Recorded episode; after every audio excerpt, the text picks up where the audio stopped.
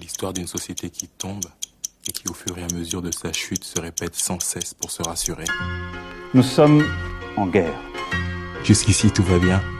Là, tu touches à ma sensibilité. Jusqu'ici, tout va bien. Vive la République! Vive la France! Jusqu'ici, tout va bien.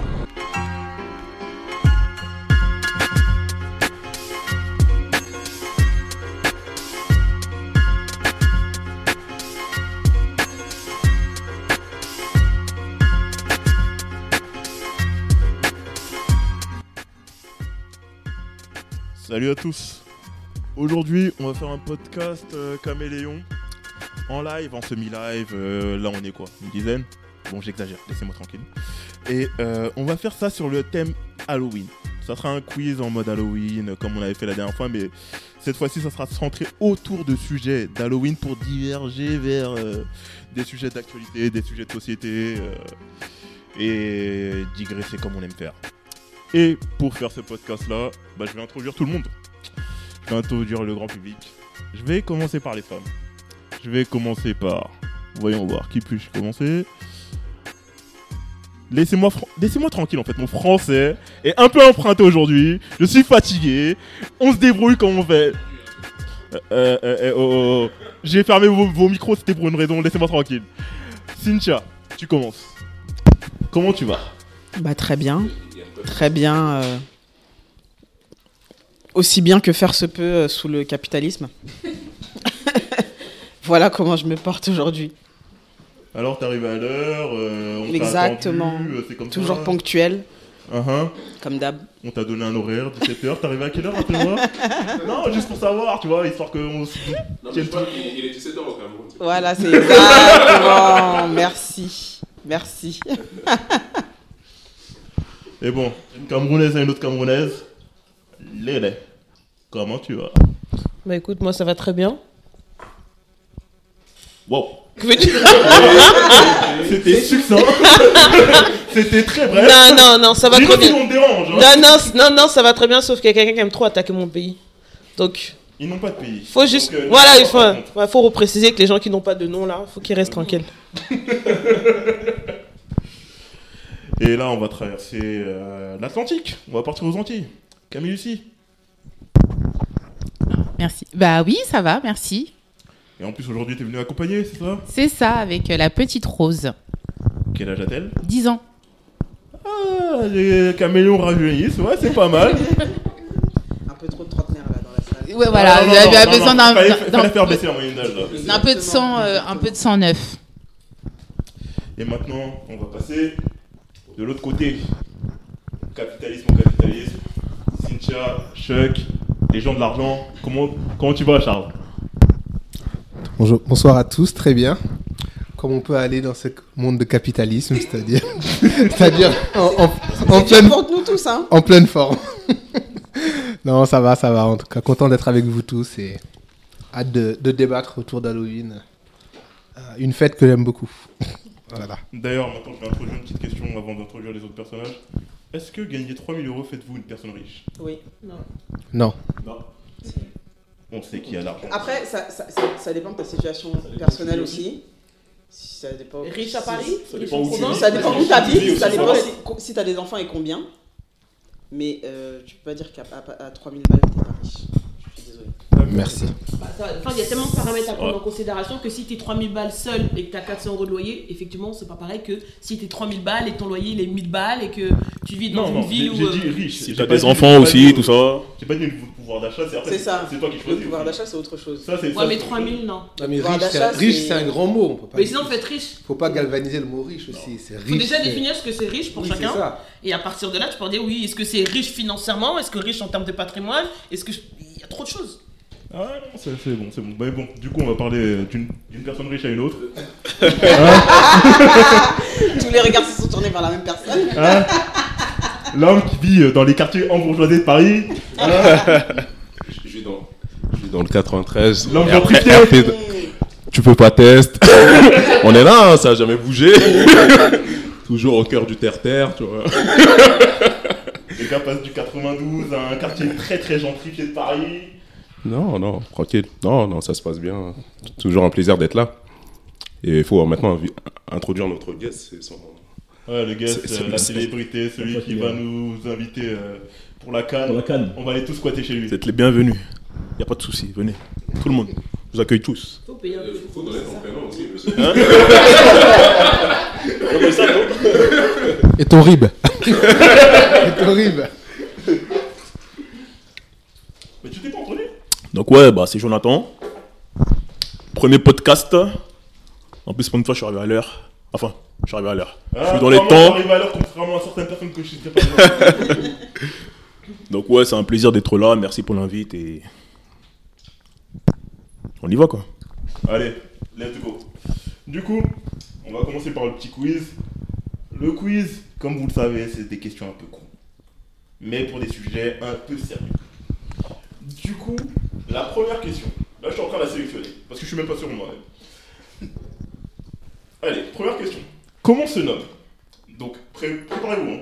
Comment se nomme l'héroïne principale de la série Ma Famille Adams? Mercredi. Camus. Et du coup, la question, ça sera autour des séries, autour des plateformes et tout ça. Les plateformes que tout le monde a. Hein, vous avez quoi, vous? Netflix, Amazon, Disney, IPTV. Voilà. Merci. IPTV. C'est ça.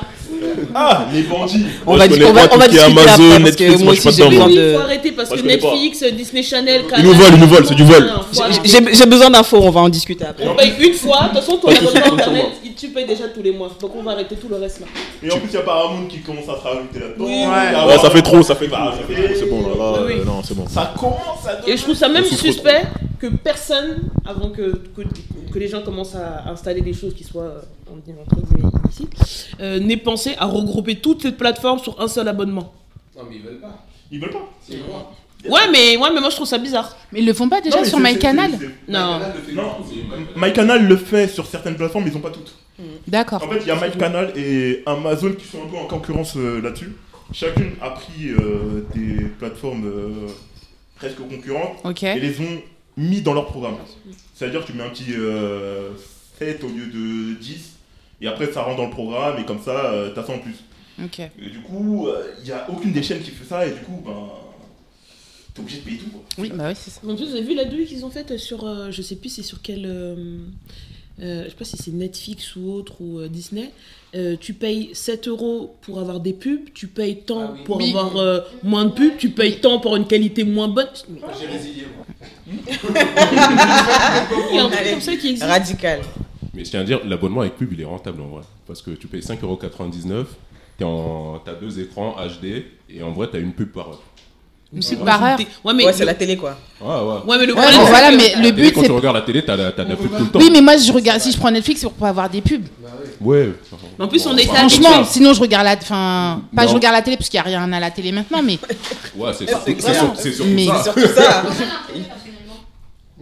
Je vois pas l'intérêt de payer Netflix pour avoir des pubs à chaque fois que tu regardes ton truc, alors que le but de Netflix, c'est de regarder quelque chose sans pub. Ouais. Voilà, la voix de la messagerie. Après, si c'est une par heure, en vrai, ça reste... Le but de Netflix, c'est de faire de l'argent pour ses actionnaires. Oui. Quand tu regardes ton film, mais le film, il dure 2 heures, on te lâche une pub en plein milieu, t'as pas envie de les buter? Non, ça me fait une pause. Moi, ça me fait une pause. Non, ça crée t'as besoin d'une pause, tu mets la pause sur t'appuies sur pause toi-même. Oui, mais il peut aussi mettre la pause pour moi. Wow. 30 secondes, c'est ça. Mais elle dure combien de temps la pub? C'est toujours des pauses. Mais elle dure combien de temps la pub? C'est parce que là c'est pas comme la télévision, c'est dans la télévision elle est YouTube. Ah non, mais YouTube il t'enchaîne de je sais pas combien de pubs des fois. Ils te mettent une pub de 15 ou 30 secondes. C'est YouTube, non. Ah, YouTube au milieu et à la fin. Et pas forcément. Ah ouais. Moi, je regarde pas mal des mangas. Non, je parlais sur YouTube. Ah, sur YouTube. Non, c'est beaucoup moins.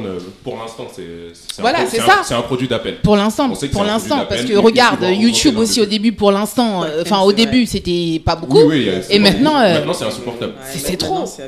C'est trop. C'est 13. Je l'avais pris pendant un moment, après j'ai... Il y en a qui payent YouTube. Non, t'as une version premium qui est payante. T'as un abonnement. Oui, t'as un abonnement et tu payes 13€ par mois. Au début, je l'avais pris, au bout d'un moment, j'ai dit non. T'as pas de pub, t'as la musique... Et tu peux éteindre ton écran et écouter en même temps. Mais tu sais que pour la musique, il y a une application qui existe. YouTube Music. Ouais. Non, non, c'est pas YouTube Music, c'est un autre truc que ma cousine m'a fait installer. C'est son mec qui l'a fait découvrir. Elle m'a dit, c'est terminé YouTube. Moi, je mets mes musiques, je mets ma playlist. Mon téléphone, je peux éteindre, tu vois. Et je continue, tranquille. Tu sais, les gens qui payent Spotify, les gens qui payent des trucs. Moi, je tombe sur des gens qui me disent, mais moi, je paye plus tout ça. Qu'est-ce que tu me parles de payer ? Il y a des gens qui ont créé des applications. Pardon, mets ton application, elle est gratuite. Tu éteins ton téléphone, tu mets ta playlist, tu pars. Ah bah faut nous parler de ça. Non, ça. Moi je suis pour payer quand même, parce que je trouve que c'est important de rémunérer les artistes. Mais... ils ont qu'à faire de la qualité. Mais non, Spotify par exemple, moi je paye Spotify, je trouve que c'est utile pour ce que j'écoute, pour les podcasts ou autres. Mais ils sont en train d'arriver dans un truc où chaque 6 mois ils augmentent de 1 ou 2 euros.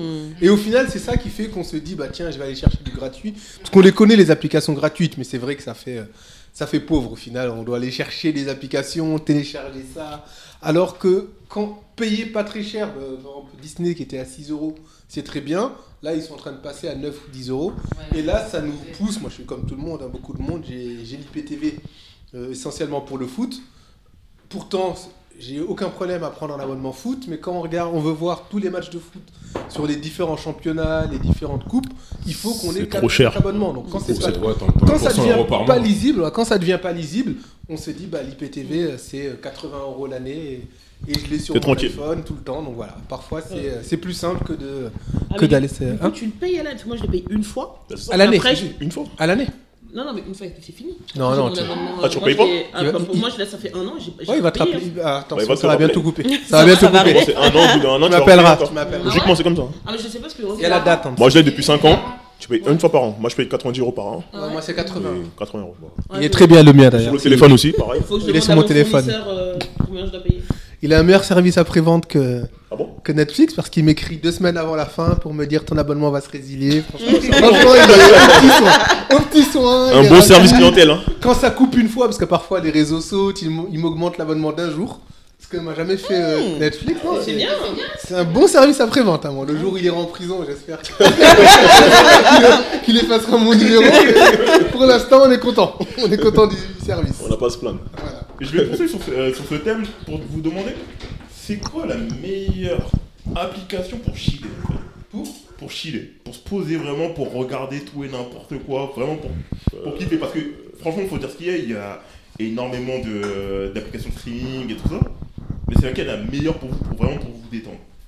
Bah, ça va dépendre de ce que tu vas rechercher. C'est ça. Ouais. Et ça dépend de ce que tu appelles détente. Si c'est tout ce qui est séries, machin, ou tu peux être des séries françaises ou américaines ou coréennes ou autres, c'est vrai qu'aujourd'hui, moi je trouve que personne ne bat Netflix à ce niveau-là.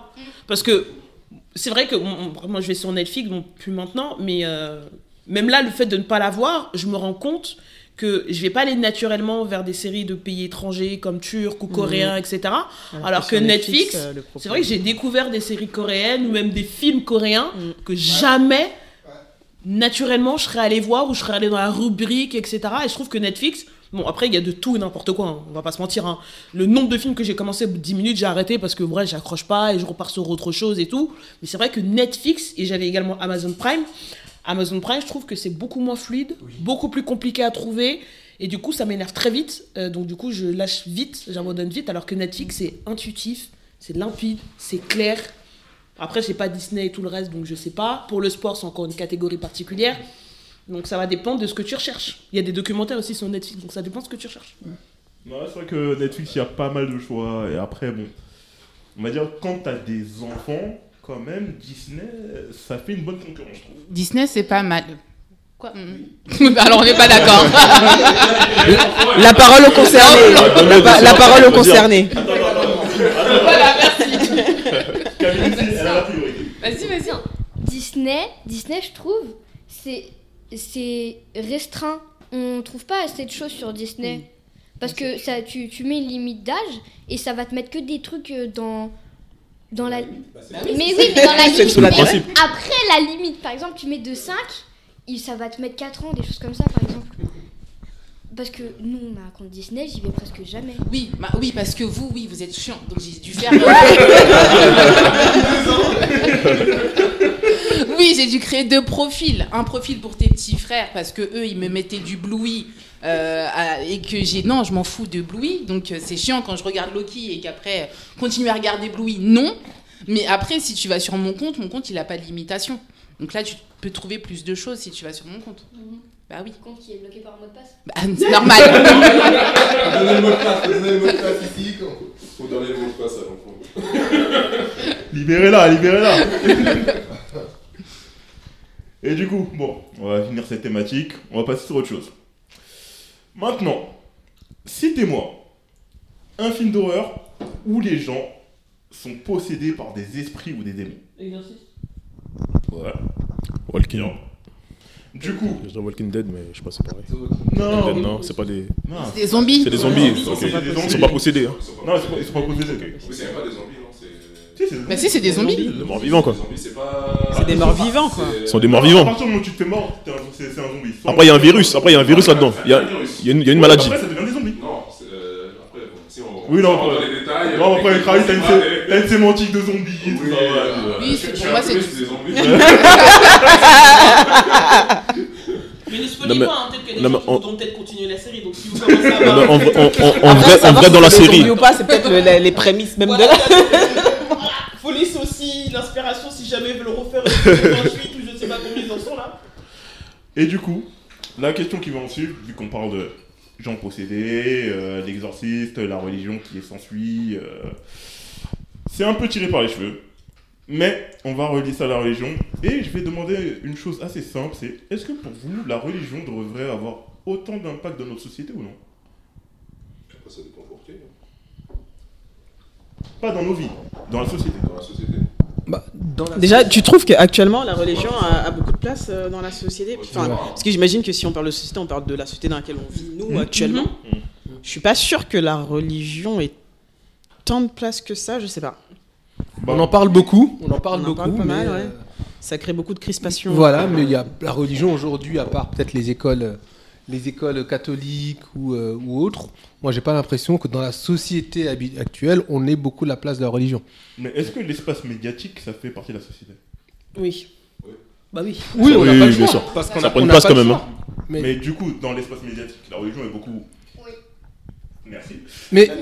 Mais ça veut pas, c'est pas pour autant que c'est une réalité. On parle de beaucoup de choses qui sont pas vraies. C'est ça. C'est juste que si on se base sur l'espace médiatique, on va donner une importance que ça n'a pas. Quelqu'un qui regarde CNews toute la journée va avoir l'impression que... Ah, tu peux tanguer, hein. Tu peux tanguer après avoir regardé CNews. Ah, mais tout le temps, parce que tu vas avoir l'impression que l'islam est aux portes de l'école. Mais même aux portes, et dedans, c'est toutes les questions d'islamisme. C'est tout, pas représentatif. Et c'est pas ce qui se passe dans la vie. Donc c'est pour ça que je dis qu'il faut faire attention entre ce que disent les médias et ce qu'on voit nous au quotidien. Moi, j'ai pas l'impression que quand j'amène mon enfant à l'école, j'ai pas l'impression que la religion y ait sa place, quelle qu'elle soit. Y a pas, je vois personne qui vient faire ostensiblement montre de sa religion. Donc je pense que la religion, voilà, c'est la place qu'on lui donne parce que je pense que c'est un peu à l'histoire du combat de la laïcité, mais aujourd'hui la religion. Elle est à sa place, elle doit pas forcément se mélanger avec la société, chacun doit vivre sa religion. Et maintenant, on a malheureusement des médias qui ont décidé d'en faire un sujet de débat permanent. Un sujet de bataille. Voilà. Moi, je peux tout extrapoler. T'as dit quoi ? Les médias, tout extrapolent. Ils extrapolent tout. Il peut se passer un truc, ça va devenir un phénomène mondial.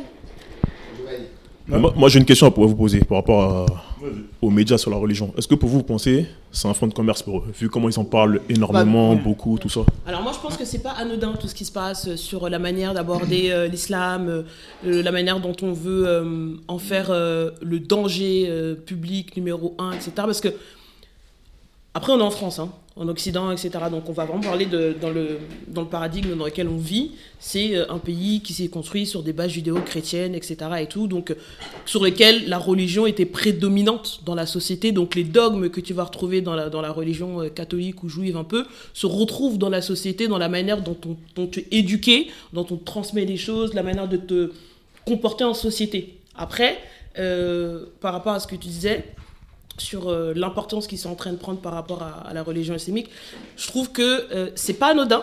Je pense qu'ils savent très bien ce qu'ils font. C'est pas pour rien que depuis un certain nombre d'années, le Front National remonte en puissance. C'est pas pour rien que les gens sont hyper décomplexés en te disant ouvertement qu'ils t'aiment pas, que ta couleur de peau les dérange, que ton orientation les dérange, que ta religion les dérange. Ne serait-ce qu'en ce moment, ce qui se passe quand on ouvre les réseaux sociaux, la manière dont les gens peuvent se dire ouvertement, on est collègues, mais j'aime pas ta gueule parce qu'il y a ceci, et pourtant on va se faire des grands sourires, bonjour, machin. Pour moi, on est juste, pour moi, aux prémices de ce qu'ils attendent, en fait, une forme d'explosion de la société française pour permettre à des gens d'extrême de prendre le pouvoir. Et vous vous étonnez pas si en 2027, il y a quelqu'un qui va te dire il est de centre du parti de Macron, etc., mais qu'au final, il tend extrêmement du côté de Marine et de toute la philosophie. Ah oui, c'est déjà le cas. Mais ça, c'est déjà le cas. 2022, c'était déjà le cas. De tout ce que ça englobe. Donc là, aujourd'hui, comme ce qu'on avait dit la dernière fois, si nous, les personnes qui seront ciblées par toutes ces attaques qu'il y a depuis un petit moment, on ne se réveille pas et on ne se bouge pas pour aller se dire, bah écoutez, voilà, on vit dans cette société, on n'a pas l'intention de bouger, et que si on ne vote pas, bah malheureusement, ils ne prendront jamais en considération nos réalités, nos besoins et notre avis. Et on sera toujours les dindons de la farce, on sera toujours à être stigmatisés, à être pointés du doigt. Et par rapport aux journaux, aux CNews, BFM, etc., s'il n'y a pas de médias avec une vraie puissance de frappe, avec de l'argent, que ce soit de l'argent qui sont investis par des citoyens, pour leur donner aussi cette exposition, bah malheureusement, on sera toujours inondé de cette propagande d'extrême. Il y a le Média TV qui arrive. Exactement. Ils lancent leur... je sais pas, ils sont à combien de campagnes là, genre, j'en ai eu marre. J'ai donné trop d'argent. Tous les mois, ils m'envoient. De lever de fonds. Je suis fatigué. C'est vrai que tous les jours... Donc, ouais, non, après moi, ouais, je suis d'accord globalement avec ce que a dit Lily. Hein. Après, est-ce que la religion, dans nos vies de tous les jours, non, franchement, on ressent même pas l'impact de la religion. Enfin, même les gens qui parlent de religion, ils ne sont même pas religieux eux-mêmes, quoi. On les voit jamais. Enfin, aujourd'hui, on parle pas mal de religion chrétienne, catholique, mais quand tu vas dans les églises le dimanche matin, c'est vide de chez vide, quoi. Il n'y a personne. Tu vois ? Ouais, mais par exemple, dans les sociétés, dans les médias et tout autre, on nous rappelle sans cesse qu'on est quand même dans un pays aux origines judéo-chrétiennes. Judéo-chrétienne, oui. C'est par opposition face à l'ennemi supposé, mais qui est, on le sait, l'islam et les musulmans. Après, ça veut pas être... Je pense que l'instrumentalisation de la religion et le fait que la religion soit prédominante dans notre société, c'est deux choses différentes. Il y a une vraie instrumentalisation, c'est vrai. Il y a un projet politique qui est très clair, qui est très affiché vis-à-vis des musulmans de manière générale en France. On le voit, hein, c'est même pas fait de manière subtile. Ça veut pas dire que la religion est prédominante dans nos vies. Je pense que ça relève du fantasme, ça relève de plus... essayer de monter un espèce d'épouvantail, grossir un trait aussi pour effrayer les gens, puisque la peur, c'est un très très bon carburant. C'est ça qui motive les gens à voter pour les extrêmes.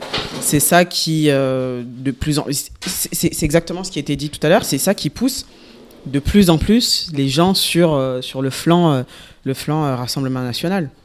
C'est plus de l'agitation de spectre un peu imaginaire, quoi. Mais ce qu'en plus, comme ce que tu disais, c'est fou parce qu'en fait, on te parle de la religion de l'islam en te disant oui, c'est l'épouvantail qui va venir islamiser toute la France, après l'Europe, etc. Et c'est fou parce qu'en fait, quand tu regardes les plateaux télé et les personnes qui en parlent, c'est les personnes d'une qui ne sont pas cette confession, qui ont le moins de connaissances sur cette confession. Et c'est pour ça que moi, ce qui m'énerve véritablement, pour moi, c'est des pseudo-chaînes d'information, c'est plus des chaînes de propagande. Pour moi, une chaîne d'information, il faut des deux parties. Il faut pouvoir polariser le débat et pouvoir en discuter paisiblement avec deux avis contraires, mais pas un plateau où tu as 10 personnes, tu en as 9 qui ont la même pensée. Et t'as le 10e qui va essayer de se débattre parce qu'il va se faire attaquer tout le monde. Il n'aura même pas le temps de développer son argumentaire. Et la 10e personne, ce sera la personne qui sera de la confession, qui connaîtra parce qu'il aura peut-être fait l'école religieuse, etc. Donc il pourra te sortir des textes, des sourates parce que c'est par rapport à l'islam, etc. et tout. Et de l'autre côté, t'as des mecs qui te disent oui, mais la France est de confession chrétienne. Mais qu'est-ce que t'y connais? T'es chrétien de quel côté? T'es quoi? T'es des protestants? T'es quoi? T'es orthodoxe? Enfin, tu vois ce que je veux dire? T'es témoin de Jéhovah. Et ils pratiquent même pas la religion chrétienne. Ils se disent souvent sur les plateaux télé, ils sont là à revendiquer la France judéo-chrétienne, etc. Mais concrètement, tu leur poses des questions réelles sur la religion chrétienne, ils ne savent même pas te répondre. Ouais. Mais donc, c'est parce que en vrai, quand tu regardes bien les discours qui sont tenus, c'est parce que pour eux, c'est pas important en fait. Les faits ne sont pas importants. Mm. Ce qui est important, c'est le discours. On l'a vu, je rentre pas dans le débat, parce que c'est pas le sujet, mais peut-être qu'on en parlera, je sais pas. On l'a vu là, il y a quoi, cette semaine? Parce que je sais pas si vous avez suivi cette histoire d'étoiles de David qui ont été taguées. Oui. Oui. En l'occurrence, c'est un exemple très concret que les faits n'ont aucune importance. Oui, oui. Parce que quand t'as Gérald Darmanin qui vient et qui nous dit en premier discours l'antisémitisme, c'est un problème de l'islam, alors que on se rend compte que les croix n'ont pas du tout, a priori, été tagués par des musulmans et que potentiellement, au moment où il a tenu ses propos, il avait cette information. Ça veut tout dire. Ça veut dire effectivement que la vérité, la réalité des faits, elle n'a pas d'importance. Ce qui est important, c'est le discours. Ce qui est important, c'est d'agiter les peurs. Ce qui est important, c'est pas de savoir est-ce que lui, il pratique sa religion, est-ce que lui, il pratique telle branche du christianisme. Non. L'important, c'est vraiment d'agiter des espèces d'épouvantail pour faire peur aux gens au-delà de la vérité et au-delà des faits réels. Et ce qui est fou aussi, c'est qu'en fait, aujourd'hui, on te dit... Moi, il y a un truc vraiment où... je sais pas si c'est une séquence, mais que j'ai vu passer sur Instagram. Je vais aller dans son sens, Cynthia, c'est l'affaire Benzema et Darmanin. Excusez-moi. Enfin, moi, comme on dit, le premier flic de France, la personne la mieux informée en France sur ce qui se passe, a l'audace de dire sur un plateau télé que Benzema, parce qu'il n'a pas condamné, bref, x, y raison, parce que sa sensibilité, bref...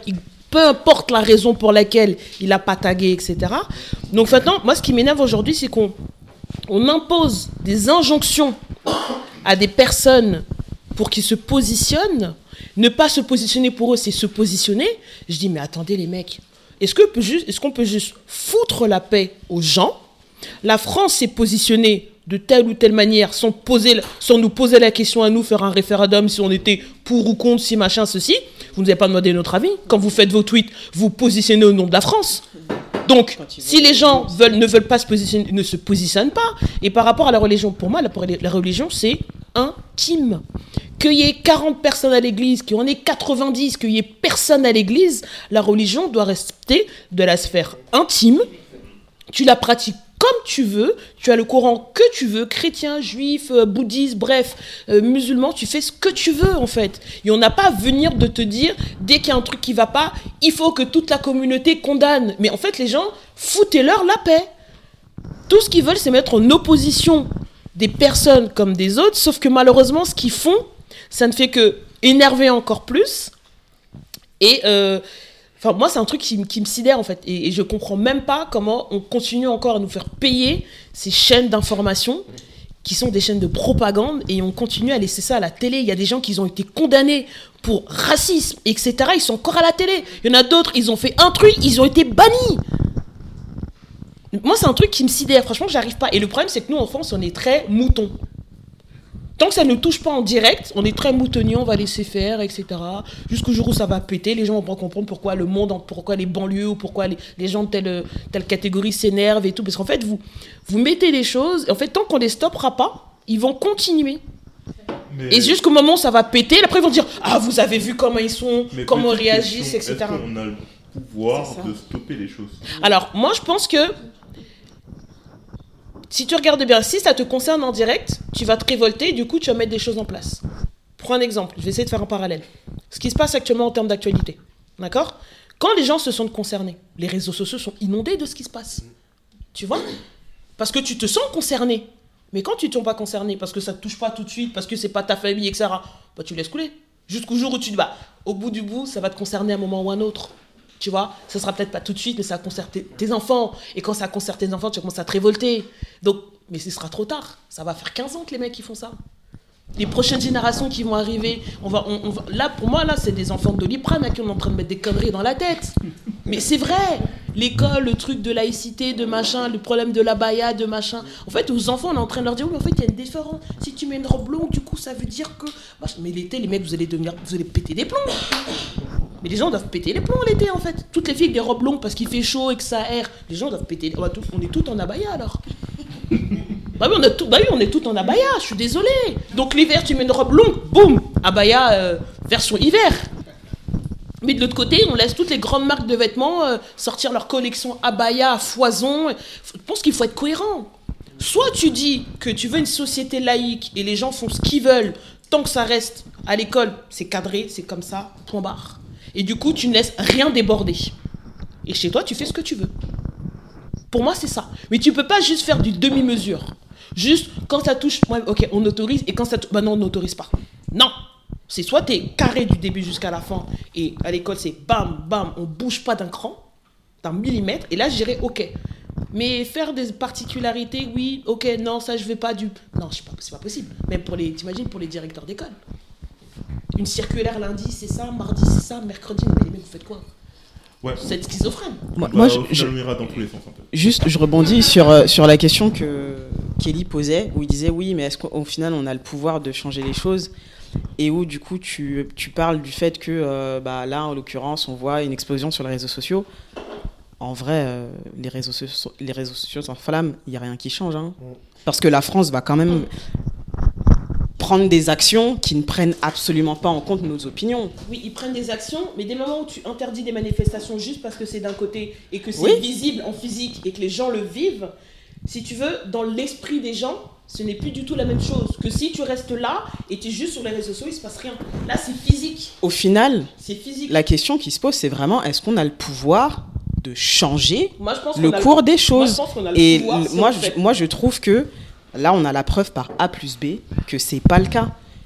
Sur ces 2 derniers quinquennats, on a eu la preuve par A plus B que ce n'est pas le cas. Les gens s'énervent sur les réseaux sociaux. Les gens s'énervent. Vraiment, juste sur l'actualité très, très brûlante, le conflit entre Israël et le Hamas, les réseaux sociaux s'enflamment. Ça n'empêche pas la France de voter comme elle le fait sur les résolutions de l'ONU sur un cessez-le-feu. Pourtant, quand tu regardes la tête des réseaux sociaux, il y a des réponses qui vont dans un sens...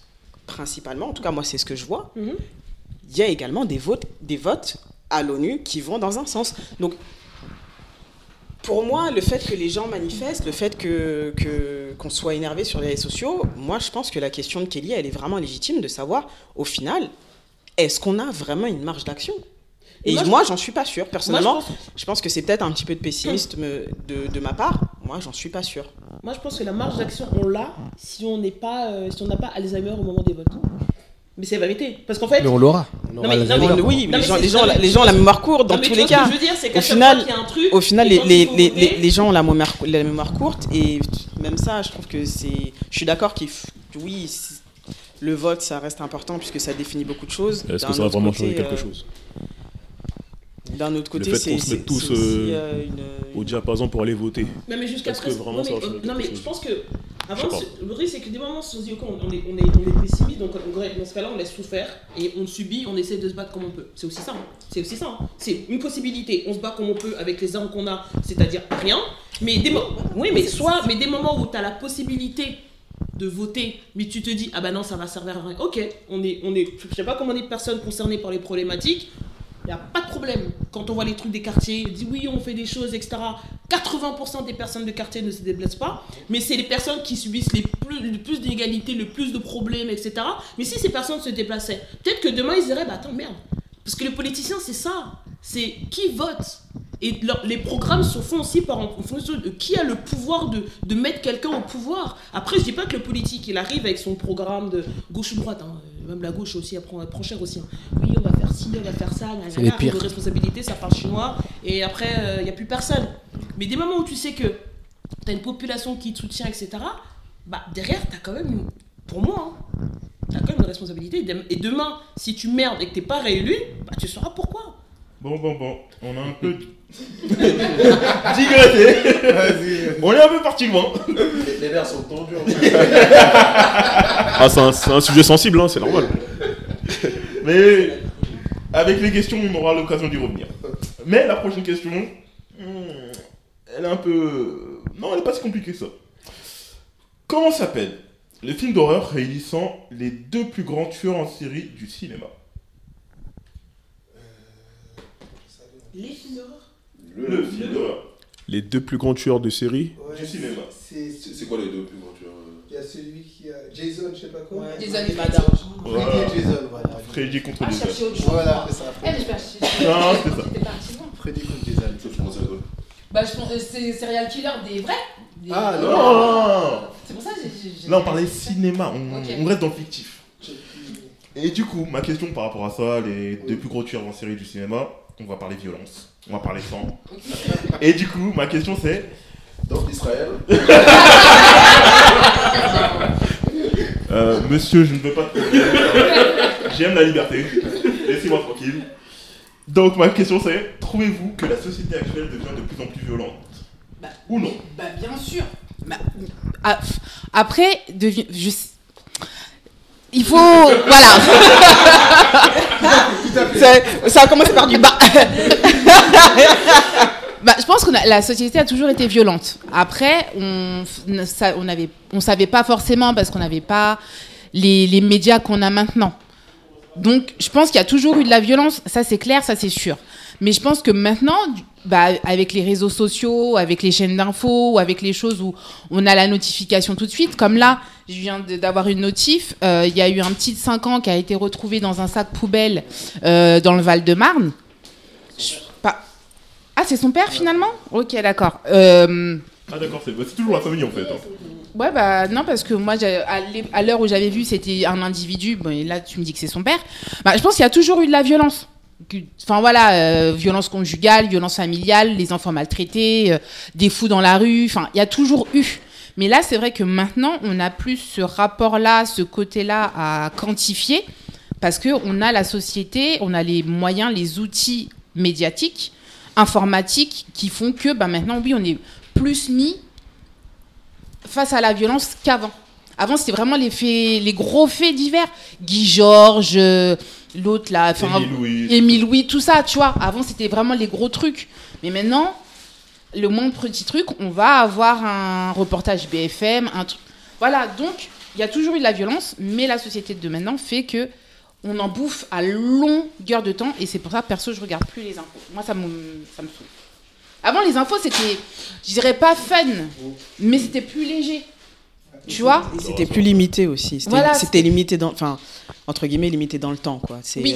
Je pense que, voilà. Est-ce que la violence a augmenté ? Je suis pas sûre, par contre, notre exposition à la violence, moi, je pense qu'elle a largement, je pense qu'elle a aussi largement augmenté. On est exposé à la violence de toutes parts, que ce soit de la violence physique, la violence économique, toutes les formes de violence. On voit ça tous les jours, de partout, dans tous les sens.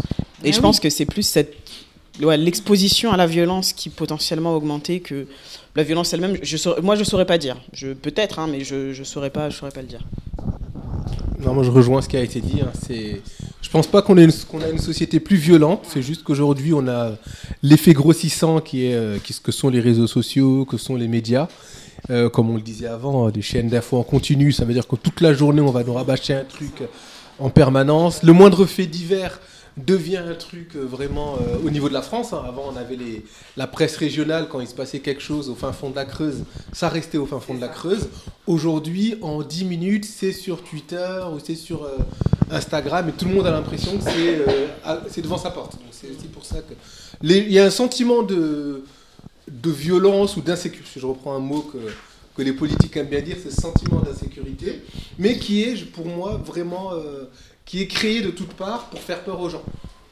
Faire peur à la population, ça permet de faire passer toutes les lois et de leur dire bah, c'est pour votre bien, c'est pour vous protéger. Et les gens ne réalisent même plus qu'au final, on n'est plus en train de les protéger, on est en train de les surveiller. Et moi, parfois, je suis un peu comme Cynthia, je ne sais pas que je suis pessimiste, hein, mais je me dis les gens devraient se rendre compte que si tout ce qu'on a fait depuis des années, tous les politiques qui sont suivis, qui ont mis des lois répressives, aujourd'hui, en principe, on ne devrait pas avoir des cas comme ça. On ne devrait pas avoir ça parce qu'on a des caméras de surveillance un peu partout, on a soi-disant... Les policiers sont équipés comme jamais. Chaque fois qu'il y a la moindre grève ou la moindre manif, on leur donne des équipements et de l'argent. Sauf les caméras. Voilà, sauf les caméras. Et le code. Et voilà. Et donc, ça devrait montrer aux gens qu'en fait... ça va pas dans le bon sens. Moi, si on m'avait dit, je suis pas pour les caméras partout, mais si on me disait, si on met les caméras, il y aura plus jamais de vol ou plus jamais de violence, bah, c'est peut-être un mal pour un bien, allons-y. Mais on voit bien que ça ne marche pas. Au bout d'un moment, j'espère pas trop, je sais que je suis un peu défaitiste, que les gens vont se réveiller et se dire, ils sont en train de se moquer de nous, ils sont en train justement de dérouler leur agenda politique, toujours plus répressif, toujours plus violent. Et la violence politique, pour moi, aujourd'hui, est la première violence. Franchement, c'est pas... Je pense que c'est encore plus dangereux de la part de politique. On parlait avant de Darmanin. Parce que c'est eux qui ont parlé de Darmanin. Moi, je ne vais pas rentrer dans Darmanin parce que ça serait lui donner plus d'importance qu'il n'a. Moi, je le trouve médiocre. Franchement, je trouve que c'est quelqu'un qui ne devrait même pas être préposé au compte dans un bureau à la poste. Donc, je trouve qu'il a une importance qu'on lui donne pas. Mais c'est très dangereux quand ce genre de messages viennent de gens qui ont un pouvoir de nuisance, comme Darmanin. Tout ce qu'on entend, si on l'entend par notre voisin, on peut se dire, bon, c'est le voisin qui a parlé, c'est pas grave. Mais quand c'est des politiques, on parlait des médias qui font cette propagande, c'est encore plus dangereux parce que les gens ont l'impression... Beaucoup de gens, moi je suis pas dans ce monde-là, mais beaucoup de gens se disent que tiens, si le gouvernement l'a dit, c'est que c'est vrai. Si BFM TV dit quelque chose, c'est que ça doit être vrai. Il n'y a pas de raison. Et à raison, hein, parce qu'on voit pas pourquoi BFM TV ou pourquoi le ministre de l'Intérieur, hein, je parlerai pas de Darmanin, mais du poste de ministre de l'Intérieur, pourquoi le ministre de l'Intérieur devrait mentir ?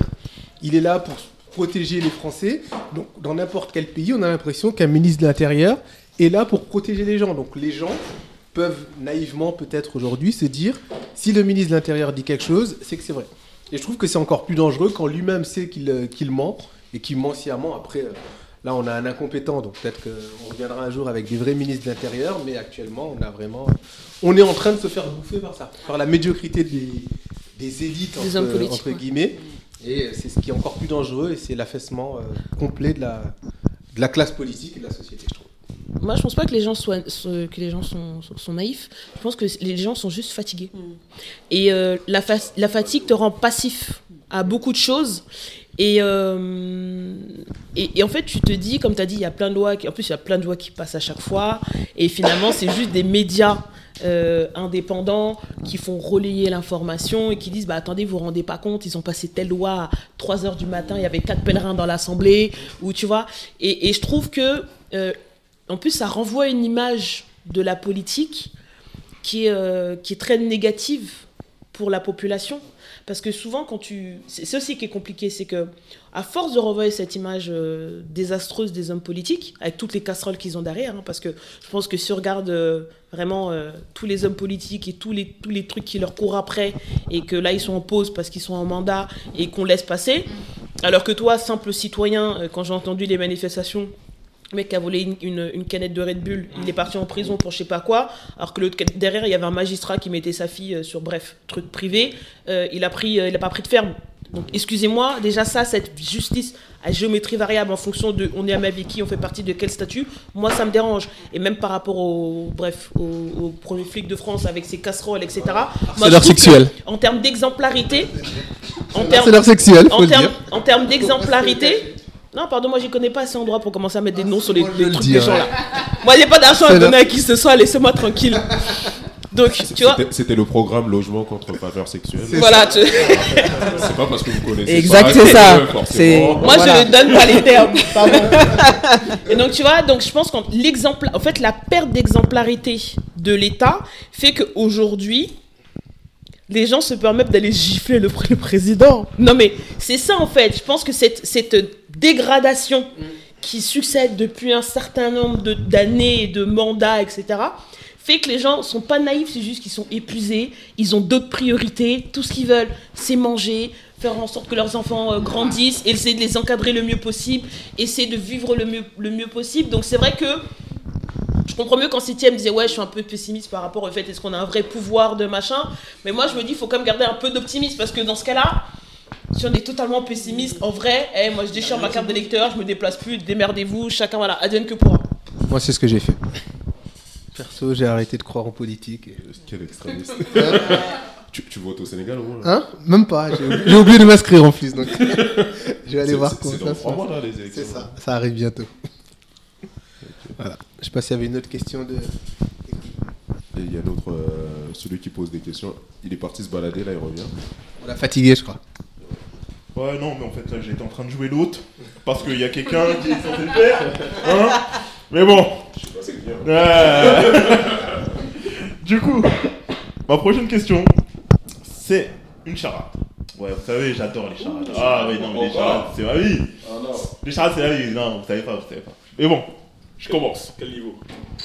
Niveau... CM1. Rose, c'est pour toi. Alors, en 6ème, là. Tout à l'heure qu'elle était en 6ème. 6ème à 10 ans. Elle va sentir grandi grâce à ça. Du coup, mon premier peut être bon ou mauvais. Mon deuxième est bien utile si vous désirez couper du bois en longueur. Couper du bois. Ouais. Okay. Et mon troisième remplit nos poumons. Remplit nos poumons. Sorcière. Et mon tout est une personne qui pratique la magie. Sorcière. Magicien. Ok, d'accord. Magicien. Non, c'est ça. C'est ça. C'est quoi le premier sort. Il peut être bon ou mauvais, un sort. Un sort. Mais tout peut être bon ou mauvais, un sort. Ouais, mais fallait suivre le reste. En fait, le reste était plus important que le premier. Et du coup, les sorcières. Vous savez ce que c'est les sorcières ? Oui, non. Bah oui.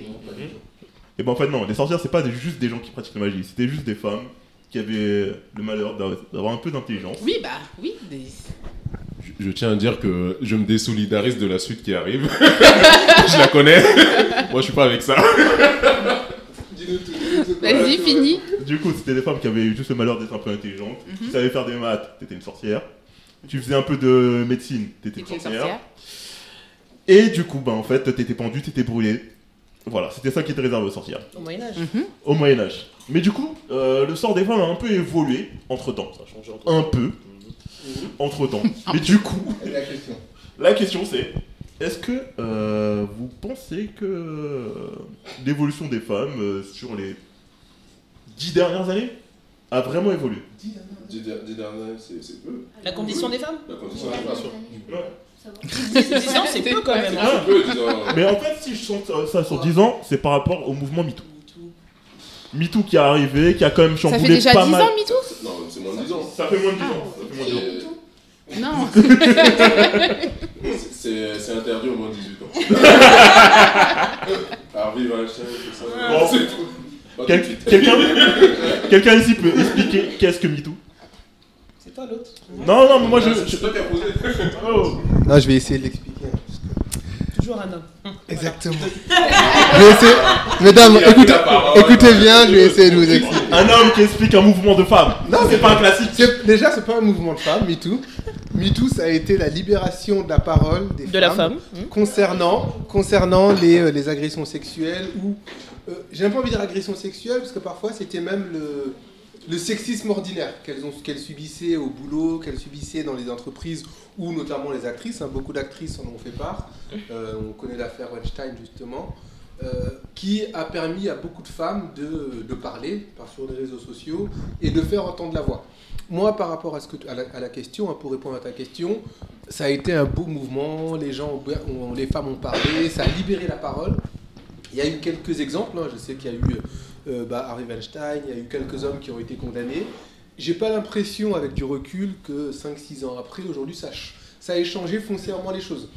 Peut-être, dans un sens, je reprends juste ce que je dis, dans un sens, je pense que dans beaucoup d'entreprises, les hommes font un peu plus gaffe à ce qu'ils font aujourd'hui vis-à-vis des femmes en se disant, tiens, peut-être que ça peut être mal pris, mais je suis pas certain que les sanctions soient à la hauteur de du préjudice subi ou quoi que ce soit. Donc ça a été bien pendant quelques années, on en a parlé, mais je ne pense pas qu'aujourd'hui ça ait aidé les femmes à la libéralisation de la parole des femmes, à la libéralisation de l'égalité des femmes. Donc c'est mon avis, hein. Après je ne sais pas si les dames qui sont là ont peut-être un avis contraire. Voilà, je pense que ça a été une bonne chose, mais je ne sais pas si le mouvement suit vraiment dans la société.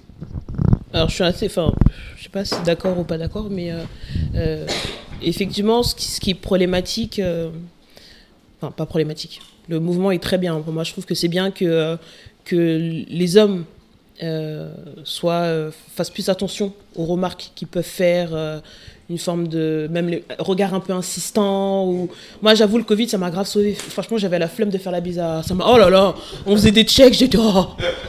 Vraiment, non mais c'est vrai, parce qu'il y a des moments où t'as pas envie de faire la bise et t'es là parce que socialement, il faut faire la bise aux gens. Donc les checks, les salut. Franchement, j'ai kiffé pendant 2 ans de faire la bise à personne. Et surtout, on a certaines jantes masculines, parce que voilà, c'est un peu chiant.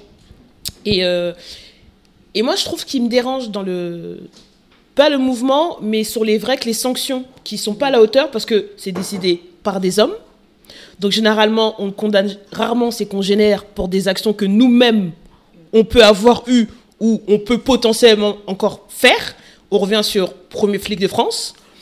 Et c'est compliqué en fait. Et c'est ça qui me dérange sur la représentation de la gente féminine dans des postes aussi importants qui touchent la gente féminine. Parce que quand on parle d'agression sexuelle, etc., on parle dans les 80% des cas des femmes. Il y a des hommes aussi qui sont, je ne minimise pas, mais le public touché, c'est les femmes principalement. Et souvent, c'est des hommes qui font voter des micro-lois ou des micro-trucs. Et au final, ouais, mais tu comprends. Pas parce que toi, tu n'as jamais rien fait, qu'à ces femmes-là, il n'a jamais rien fait. Et c'est vrai, tu as raison que la femme est son pire ennemi aussi. Hein. C'est tout à fait raison. Hein. Sur ça, je suis d'accord. Et maintenant que vous parlez de ça, en plus, par rapport à Wikipédia, il y a une série que je vais vous recommander, Morning Show. Qui parle pas mal de ce sujet-là, et franchement en fait quand tu regardes ça, tu revois en fait toute l'histoire de PPDA, de lui et Claire Chazal par exemple, tu peux faire un parallèle assez rapide entre les deux, et franchement je vous la recommande. Et du coup, Jennifer Aniston. Ouais, Jennifer Aniston, et l'autre j'ai oublié son nom, il y a Steve Carell dedans, et Steve Carell est vraiment très bon. Bah oui, elle est encore vivante. C'est Chandler qui est mort il y a récemment, c'est pas elle. Quand même. Il est morbide d'ailleurs. Et du coup, je vais vous poser quand même une petite question, toujours par rapport à ce sujet-là. Est-ce que vous considérez que les droits qui ont été accordés aux femmes sont toujours... comment dire ça ? Vas-y, si tu penses qu'il y a une évolution, s'il y a un changement, une avancée, quelque chose ? Non, pas. Sont attaqués, sont respectés. C'est... Pas sont attaqués, mais... Non. Non, en fait, là, tu vas envoyer dans la merde. C'est pas du tout ça. C'est est-ce qu'ils sont immuables ? En fait, est-ce qu'ils sont là pour perdurer ? Non. Parce que quand je dis ça, je pense à ce qui s'est passé aux États-Unis. L'avortement. Ouais. Exactement. Ouais. Et est-ce que, par exemple, en France, une chose pareille pourrait peut-être arriver ? En France, ils ont refusé de la mettre dans le... Non, c'est en cours, là. C'est en cours ? Finalement, ils ont lancé ? C'est toujours en cours. Là, il y a un nouveau projet gouvernemental qui va être mis sur la table. Ok. Voilà. Parce qu'au début, je sais qu'ils ne voulaient pas, justement, disant il y a plus important. Exactement. Excusez-moi, quand on voit que dans tous les pays qui étaient de droite, on pensait à l'extrême droite, et que les droits des femmes sur ce point-là de l'avortement a été remis en question. Il y a certains États aux États-Unis où tu ne peux pas avorter, il faut changer d'État. Et même quand tu changes d'État, tu peux être criminalisé parce que tu ne vis pas dans l'État dans lequel tu as avorté. Il y a même des gouverneurs qui sont prêts à payer pour faire venir certaines femmes pour qu'elles puissent avorter dans certains États, parce que dans leur État, c'est interdit. Tu vois ? Donc, moi, je pense que les droits des femmes, à tout moment, peuvent bouger. Ils sont constamment menacés. Bah, bien sûr, ils sont constamment menacés. Et je ne sais pas ce qui effraie autant les gens qui sont contre l'avortement, dans la mesure où ce n'est pas toi qui vis la chose, je ne sais pas ce qui se passe dans la couche à côté peut venir te déranger. Moi, c'est vraiment un truc que je n'arrive pas à comprendre. Après, si religieusement, ça te pose problème, c'est toi et ta foi, c'est la foi de la personne avec Dieu, ça ne te regarde en rien. Tu vois ? Mais des moments où la personne n'est pas venue te demander ton avis, ce que tu penses, est-ce que nanani, tu n'as pas interféré Et je trouve ça tellement intime que de venir balancer ça sur la place publique en considérant que non mais attends, toi il faut que tu oui donc toi t'as le droit, toi t'as pas le droit, et en plus quand t'as pas le droit du coup tu fais ça dans des conditions horribles, donc risque de mourir enfin c'est tellement. Et puis même après. Ok, t'avortes pas, t'accouches, mais après l'enfant t'en fais quoi? Non, parce qu'après ils te disent il faut l'adopter. Donc il y a pas assez d'enfants déjà dans le monde qui n'ont pas de parents. En France, pour adopter un enfant, c'est la croix et la bannière. Alors que de l'autre côté, on voit le nombre de gamins qui sont foutus à l'ASE, dans les maisons, dans des familles d'accueil qui souffrent, qui sont machins. Moi, il y a un truc que je ne comprends pas. Mais c'est ça, c'est après l'enfant t'accouches, ok, mais après l'enfant t'en fais quoi? Il va être adopté, sachant qu'en plus aux États-Unis ils ont une politique d'adoption où l'enfant, c'est un marché. Si tu veux, au bout d'une semaine, le retourner, tu peux le retourner, en prendre un autre et essayer une semaine. Enfin, je sais pas, il faut au bout d'un moment, faut avoir des enfin, je sais pas, faut remettre reset ton cerveau, faut le reboot et te rendre compte que mais t'as pas à interférer dans le bien-être des gens, et en plus après dans la vie future d'un enfant qui va grandir mais qui va être complètement déphasé parce que il se sera fait adopter, on sait pas 15 000 fois. Par des personnes des fois malveillantes, maltraitantes, qui peuvent l'agresser sexuellement. Enfin, on ne sait pas ce qui peut vivre ces enfants-là. Et après, après leurs 18 ans, vu qu'ils n'auront pas été adoptés, ils vont finir bien souvent dans la rue, bien finir drogués. Dans des réseaux bizarres. Mais c'est parce que après la question de l'avortement en général, elle repose moins sur des arguments. Enfin, les gens qui sont contre l'avortement, ils vont souvent ils vont souvent mettre en avant des aspects d'une part soit religieux, soit bien-être de l'enfant, soit droit à la vie, ce genre de questions, ce genre de choses. Alors que en vrai, je pense que le creux de la question, c'est plus le contrôle du corps des femmes. Les gens qui sont contre l'avortement, ils ont aucun autre impératif en tête, puisque en vrai quand tu regardes les arguments sont pas logiques quoi. Et oui pour rebondir sur la question initiale de Kelly, moi je pense que typiquement la question de l'autonomie des femmes de gérer leur propre corps, à tout moment, elle est remise en question.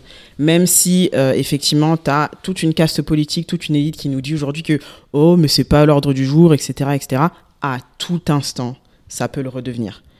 À tout moment, ça peut revenir sur le tapis. Les Américains croyaient très bien. Après, les Américains sont particuliers parce que aussi, vas-y. En fait, j'ai pas envie de nous comparer aux Américains non plus. Tu vois, je peux pas abaisser le niveau comme ça. Mais toujours est-il que les Américains pensaient aussi que c'était un acquis, que effectivement leur jurisprudence était immuable. Et non, ça arrive. Après, faut ça vient. Que les Américains influencent énormément le reste du monde parce que notamment les programmes pro-life. Pro-mesures, contraceptives et compagnie, qui sont financés par les États-Unis, notamment en Afrique, ont été coupés sous Trump. Faut pas l'oublier ça. Donc la politique américaine dans le monde a un impact hyper important. Sachant que les Américains, c'est pas les seuls qui subissent un backlash sur la question de l'avortement.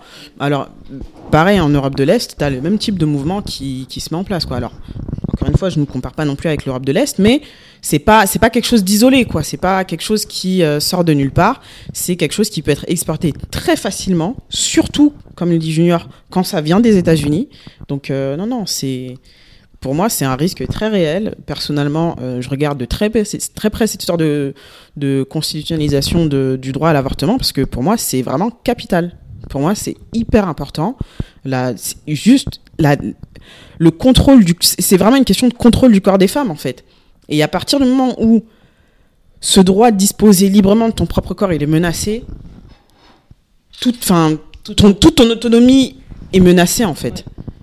Mais moi, j'ai une autre question à vous poser par rapport à ça. Vous n'avez pas l'impression que, très étrangement, depuis quelques années, on se rend compte que la démographie en Europe est en train de décliner. Il y a de plus en plus de personnes qui vont arriver à un âge de la retraite. Il y a de moins en moins d'actifs. La France est le taux de natalité le plus faible depuis la Deuxième Guerre mondiale. Et pourtant, on fait partie du pays qui fait le plus d'enfants par femme. Et on fait des enfants de plus en plus tard. Moi, j'ai l'impression qu'il y a une forme de corrélation entre ces deux-là. C'est-à-dire qu'on veut dire aux femmes, ayez une vie professionnelle, il faut faire des enfants, mais derrière, on ne met pas de crèche, on ne met rien en place. Mais derrière, en même temps, on vous empêche de contrôler votre corps. Exactement. Parce que, mince, il n'y a plus assez d'actifs, les mecs. Donc, il faut faire des gamins. Parce que ces gamins, ce sera eux qui, demain, vont travailler. Mais c'est des gamins qui vont Aussi, ceux qui ne sont pas désirés seront déposés dans les orphelinats, à l'ASE, bref, et tout ce que ça va faire comme adultes avec des traumas, et qu'on sait que, bref, les traumas ne sont pas traités, etc. Bref, non. Tout ça, pour moi, c'est pas pour rien, en fait, que en Italie, en Pologne, dans les pays de l'Est, tout ce qui touche au corps de la femme est contrôlé, parce qu'ils sentent que leur population décline, et ils ont une peur farouche que, comme en Afrique, ils font beaucoup plus d'enfants et qu'il y a ce système de peur d'envahissement de l'Europe par l'Afrique, bref, et tout ce qui s'ensuit, que du coup, voilà, le remplacement de Monsieur Z, que tout ça se réalise, et donc du coup, ils disent, le seul moyen qu'on a, c'est d'empêcher les femmes d'avorter. Mais c'est pas un sentiment, hein. Pour le coup, au moment où l'avortement a été remis en cause aux États-Unis, ça a été dit de manière très assumée. Je crois que c'est Trump qui a fait un rallye à ce moment-là. Où lui ou l'un de ses conseillers a dit très clairement que c'était une victoire, justement, pour la civilisation blanche. Puisque, du coup, ça forcerait les femmes blanches à faire plus d'enfants. Et il y a vraiment un projet raciste, en fait. Il y a vraiment eu un moment, en tout cas, par une frange des gens pro-life, il y a vraiment eu un argumentaire raciste qui a été mis en avant de manière très assumée. Donc je pense que oui, c'est moi, pas... je leur dis faux. Il y a potentiellement une corrélation qui est très forte et qui est très assumée par certains, quoi. Parce que moi, ce qui me dérange aussi, c'est le parallèle, c'est-à-dire oui, tu veux contrôler le corps de la femme, mais en fait, quand on a un rapport, on est deux. Donc pourquoi... Ah ouais. Non mais... Quand il y a rapport, parce qu'en fait, ils ont été très forts à sortir la pilule contraceptive, avec tous les dégâts que, bref, ça peut avoir quand tu la gardes trop longtemps, les implants, en fait. Pour les femmes, ils savent sortir des trucs. Mais bizarrement, quand il s'agit de faire la publicité sur les moyens de contraception masculins, bizarrement, il n'y a plus d'argent, voilà. Et là, ils commencent à dire, pour les filles de moins de... les enfants, les jeunes de moins de 26 ans, les préservatifs, voilà, la pilule, ça va être gratuit, etc. Mais la contraception masculine, depuis qu'on nous en parle, on dit oui, il y a ceci, il y a cela. Mais pourquoi, du coup, vous ne faites pas des campagnes de pub comme on se fait, les pubs qu'on a à la télé, la pilule, nana, les trucs, toutes les marques de gamme de protection hygiénique, de nanani. Les mecs, il n'y a rien. Les mecs, on dit préservatif, ça s'arrête là. Et c'est un système qui est mis en place pour que toute la charge soit supportée par la femme. Et quand elle tombe enceinte, elle se retrouve seule face à la situation. Que le mec qui veuille... En plus, c'est elle qui a le dernier mot, en fait. Donc, que le mec qui veuille ou non, c'est elle qui décidera. Et moi, je trouve pas ça normal, en fait, qu'on tout sur elle. Pour le coup, sur la question de la contraception masculine, moi, je suis très d'accord qu'il y a vraiment... Il y a un manque qui existe, mais... Franchement, je ne veux pas me faire l'avocat du diable, mais d'un autre côté, moi, je ne connais aucune femme qui serait prête à laisser... la question de la contraception entre les mains d'un homme. Exactement. Oui, mais regarde. En tout cas, aucune qui le laisserait exclusivement entre les mains d'un homme. Moi, je sais que personnellement, ce serait hors de question. Moi, je ne fais pas confiance à qui que ce soit quand, in fine, il y a qu'une personne, effectivement, dont le corps est directement impacté. J'allais même dire menacé. Bon, c'est pas une menace, mais un changement. C'est pas une menace, mais il y a une personne dans l'équation dont le corps est directement impacté. Oui, mais... par ce risque-là. Donc, oui, je pense qu'il y a un manque vraiment sur la contraception masculine. Mais d'un autre côté, si ce manque était comblé, est-ce que ça enlèverait la charge réellement qui pèse sur les femmes sur ce sujet ? Je ne suis pas sûre. Bon, alors moi, je pense que c'est la charge, elle est sur nous, parce que depuis que t'es petit, on te dit que c'est toi qui gères. Aussi. Parce que du coup, si demain tu responsabilises les hommes par rapport en te disant que chaque acte a potentiellement des conséquences, la démarche n'est pas la même. Même si effectivement, bien sûr, tu te dis, mon gars, c'est moi qui vais... C'est mes 9 mois après, hein, c'est pas les tiens. C'est mes 9 mois avec le poids, le truc, le machin. C'est moi qui vais subir. Mais derrière... C'est toi qui prends le risque de l'accouchement. Oui, mais si derrière... Quand t'es en plus une femme noire, est un risque encore supérieur. Oui, pardon, là...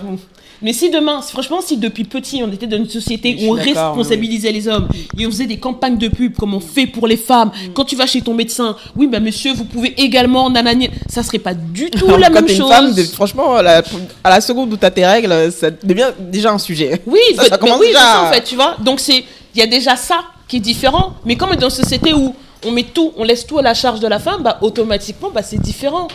Les hommes, ils se disent, de toute façon, c'est elle qui gère. Limite, ils te posent la question le lendemain. T'as pris la pilule du lendemain ? Et je te jure, franchement, des fois, je viens de leur dire, mais ils avaient un culot. Ils avaient un culot, mais voilà. Je partage. Du coup, là, on reçoit des guests, des célébrités. Mister Alain, comment tu vas? Ça va et toi, Kelly? Je tiens à dire que c'est quand même la star parmi nous tous. On est peu connus ici, mais ici, s'il y a quelqu'un qui pèse les royalties, la SACEM, c'est l'homme. Ça agresse les gens. Ça agresse. À l'arrivée, tu te ragasses. Il n'avait pas le temps de s'asseoir. Et bon, désolé Yacine, ta présentation ne sera pas aussi qualitative, malheureusement. C'est Yacine. C'est un Marocain. Malheureusement, t'as pas de SACEM. Sur lesquels je peux sortir, hein. Désolé. Tranquille. Comment tu vas? Ça va, tranquille. Ah, il a mal pris. Wow. Non. Ah, cette présentation c'est chère. Ah, désolé, c'est ma faute. Mais bon, du coup là on était sur le féminisme, mais bon on va un peu... De toute façon on n'est pas en direct, tu vas couper tout ça. Non. Franchement, ça dépend des conneries que je vais sortir. Ah. Si je sors une connerie, ça coupe. C'est toi qui as la main. Hein. Ah ouais, clairement. Et du coup, prochaine question. Malheureusement je vous ai un peu interrompu, désolé. C'était intéressant. Mais c'était très intéressant. C'était bien le féminisme. Je me désolidarise totalement de ce qui vient de sortir de sa bouche. Ne me mettez pas dans la sauce. Bon, je vais poser la question. C'est dans l'empire du mal et de l'horreur qu'est le capitalisme. Quoi? J'ai pas compris la question. L'empire du mal et de l'horreur. Mais aussi, c'est quoi l'empire? Attends. Je reprends. Laisse-le finir. Laissez-moi. Dans l'empire du mal et de l'horreur qu'est le capitalisme. Oui, d'accord, ouais, là, d'accord, ok. Ouais, non, je me suis foiré la première fois. Merci pour la ponctuation et la tonalité, parce que là... Je me suis foiré, d'accord. Je l'admets. Maintenant, qui est actuellement le chef de file dont on parle quand même pas mal? C'est un milliardaire, il est plutôt connu. Elon Musk. Oui, exactement. Merci. Vous voyez que mes questions, c'est pas aussi connes que ça. Non, c'est la fin qu'on a compris. Mais... Oh. J'ai parlé. Elle était pas conne, elle était juste incompréhensible. Et du coup, vu qu'on parle d'Elon Musk, la question ça sera: quel est l'impact des réseaux sociaux sur vos vies? Attends, dans la vie réelle ou dans la vie virtuelle? Parce que moi je dis ceci. Dans vos vies. Ah, parce que t'as deux vies, c'est pas. C'est vrai, c'est Non, mais dans le sens où, pour ma part, je fais une grosse différence entre ce qui se passe sur les réseaux sociaux, sur certains sujets où les gens arrivent à se décomplexer, et ceux qui sont en face de moi qui n'oseront même pas dire un millième de ce qu'ils disent sur les réseaux. Donc, pour moi, je parle que pour moi, je fais une distinction. Après, c'est sûr que les réseaux sociaux vont avoir un impact dans la mesure où ils vont te transmettre des informations et ton cerveau va cogiter inconsciemment sur des choses. Et en fonction de ce que tu vas regarder, on va continuer à te mettre un fil d'actualité qui va être orienté dans ce que tu as déjà regardé auparavant. Donc ils vont t'influencer de cette manière-là. Après, de me dire, est-ce que ça se retranscrit automatiquement toujours dans la vie réelle? Ça, je pourrais pas généraliser. Charles, ton choix. Moi, je suis assez d'accord. Moi, de toute façon, je dissocie complètement ce qui se passe sur les réseaux sociaux. Je l'avais dit avant, c'est un microcosme. Hein. On a l'impression parfois que la vie, c'est les réseaux sociaux. Mais quand on sort de là, moi, quand je vais au bureau et que je discute avec des collègues, j'ai l'impression carrément qu'il y a un autre monde. Les gens n'ont pas entendu parler de ce sur quoi ça débattait sur les réseaux sociaux. Et c'est très différent. Donc c'est pour ça que moi je fais souvent attention quand les gens disent tout Twitter est en flamme sur ça, sur ça, sur ça. On se rend compte que dans la réalité, ça n'a aucun impact. Bon, c'est vrai en France, c'est vrai à l'étranger. Moi je me souviens, parce qu'on parlait avant des élections sénégalaises là, qui vont arriver. Aux dernières élections sénégalaises... je crois que 99% des Sénégalais de Twitter étaient contre le président actuel, étaient pour l'opposant Sonko, et on avait l'impression que l'élection était déjà faite. Sonko avait gagné, tout le monde était pour lui. Finalement, il a fini 3e, hein, il n'a pas fini 2e, il a fini 3e. Et on se rendait compte que le villageois au fin fond du Sénégal n'avait même jamais entendu parler de Twitter. Lui, il entendait, il regarde sa télé, on va dire... habituel, hein, là-bas il n'y a pas non plus, il n'y a pas BFM, mais ils ont leur chaîne classique qui leur dit le président actuel a fait du bon travail, je vote pour lui. Donc c'est pour ça que, et en France on en est un peu là aussi, c'est pour ça qu'on parlait de l'incidence des médias. Moi, je pense qu'il faut faire attention parce que Twitter c'est très petit, on se le dit entre nous, on s'énerve entre nous, mais les gens dehors franchement ça ne les intéresse même pas. Moi, je discute parfois avec des gens très proches qui sont pas sur Twitter, et je me rends compte que tous ceux dont je leur parle ça, c'est des sujets qui sont pas leur sujet prioritaire en fait. Ils en ont entendu parler, ils ont écouté la télé, mais ils n'ont pas d'avis aussi tranché qu'on peut l'avoir. Donc c'est pour ça, moi, je me désolidarise beaucoup des réseaux sociaux. Hein. J'y suis parce que j'aime bien troller dessus, mais je fais attention à prendre quand même du recul en me disant que c'est pas la vraie vie et que la vraie vie, ça change pas. On l'a en parlant avec les gens, en échangeant avec les gens, comme on fait ici aujourd'hui. Moi, pour ma part, au final, l'impact des réseaux sociaux sur ma vie, moi, personnellement, je suis d'accord avec ce qui a été dit. Hein, je fais la part des choses entre les trends un peu qu'il y a sur les réseaux et la vraie vie. On se rend compte assez vite qu'il y a une différence. Si je parle vraiment de l'impact sur moi, ma vie à titre personnel, moi, et je m'en suis rendu compte, enfin, je le savais déjà, mais vraiment, je m'en rends de plus en plus compte. Moi, personnellement, les réseaux m'influencent quand même pas mal. Hein, pas dans le négatif, mais il m'influence dans le sens où c'est une source d'information assez incroyable. Encore aujourd'hui, je suis allé faire du shopping. C'est d'ailleurs pour ça que je suis arrivé à 17h. Heure de quelque part. Je suis allé faire du shopping parce que je voulais m'acheter une robe chez Zara. Parce que j'ai vu une nana la porter sur les réseaux et que je l'ai trouvée mignonne. C'est de l'influence. Encore aujourd'hui, j'ai rajouté un son dans ma playlist que j'ai entendu sur TikTok. J'ai regardé potentiellement hier soir un film parce que quelqu'un en a parlé sur Twitter. Donc, in fine, c'est vrai que moi, je trouve que c'est quand même une source, c'est une bonne source d'inspiration qui, je me rends compte, en vrai, joue au quotidien dans ma vie. Moi, quand je cherche un film ou une série à regarder, clairement, ce que mes collègues y regardent, je m'en cogne comme, mais vraiment de ma première culotte, tu vois. J'en ai rien à faire.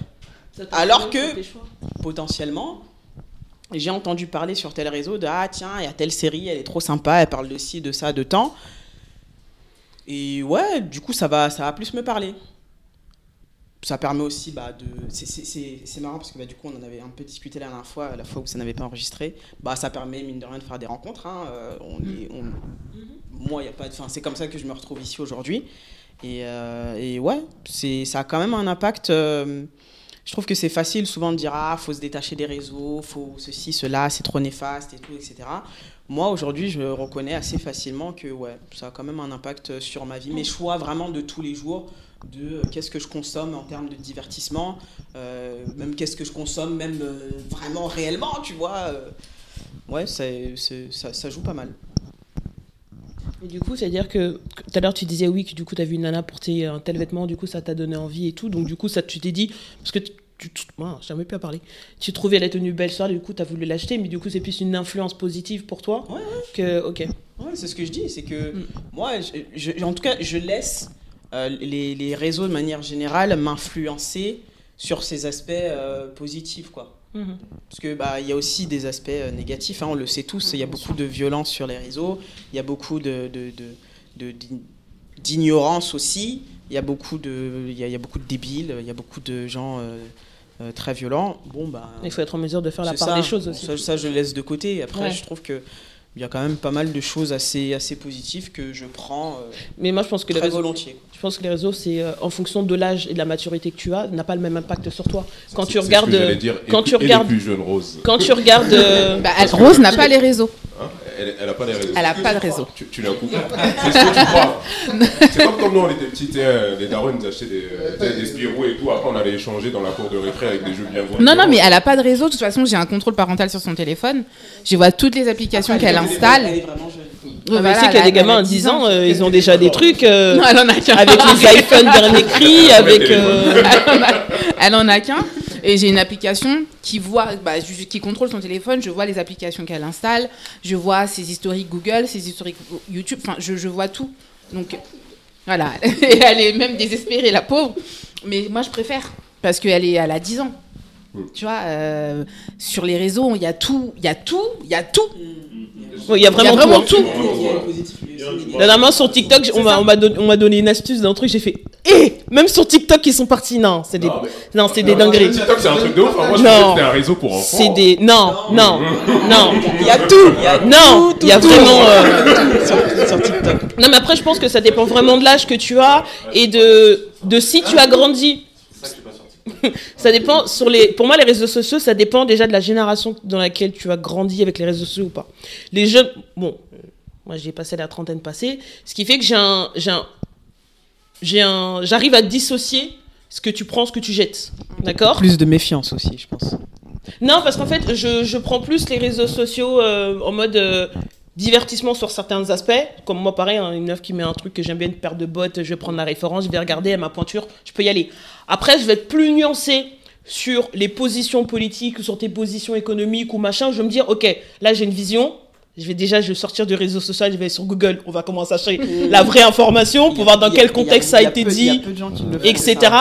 Et pour aussi avoir un avis contraire. Pour après, moi, de mon côté, faire mes recherches et voir si je me positionne ou si je ne me positionne pas ou si je suis nulle sur ça. Mais un jeune qui a grandi depuis bébé avec ça, c'est différent parce que souvent, on essaie justement d'influencer les gens depuis petit en leur donnant, ce qu'on regarde bien, mais ça, j'ai mon téléphone, j'étais en seconde. En seconde, t'as quoi, t'as 12 non. Non, 16 ans non. Excusez-moi, 16 ans ça fait longtemps.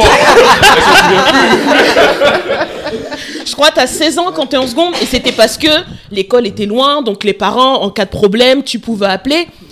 Aujourd'hui, mon neveu, il a 15 ans, il a un téléphone depuis qu'il est en 6e, et c'est pour les mêmes raisons. Mais moi, je suis en mode de tata flicage, c'est-à-dire que ton snap, tu me retires pas, enfin, tu vois, c'est des trucs où, parce que t'as peur de ce qui se passe sur les réseaux, et avec tout ce qu'on entend, on se dit, de toute façon, on peut pas les couper des réseaux. On peut pas les couper de l'environnement dans lequel ils évoluent et l'importance que les réseaux vont prendre. Les gens font de l'argent sur les réseaux. Tu peux pas les couper de ça. Après, il faut les accompagner, leur expliquer pourquoi on contrôle ça, pourquoi, parce qu'ils sont pas en âge, parce que machin. Après, moi, je suis pas parent, donc c'est différent. Moi, je suis juste tata, bref, toute une ribambelle. Mais du coup, quand j'en discute avec eux, ils me disent, ouais, mais pourquoi on peut pas faire ça ? Bah, t'es pas en âge. Et souvent, quand tu vois leurs camarades qui peuvent le faire, eux, ils comprennent pas. Donc c'est... Je pense que la position, elle est différente par rapport quand t'as 40 ans et que les réseaux, ça arrivait plus tard, ou quand t'as 15 ans, les réseaux, t'es en plein dedans, même 23 ans, tes réseaux, t'es né dedans, en fait.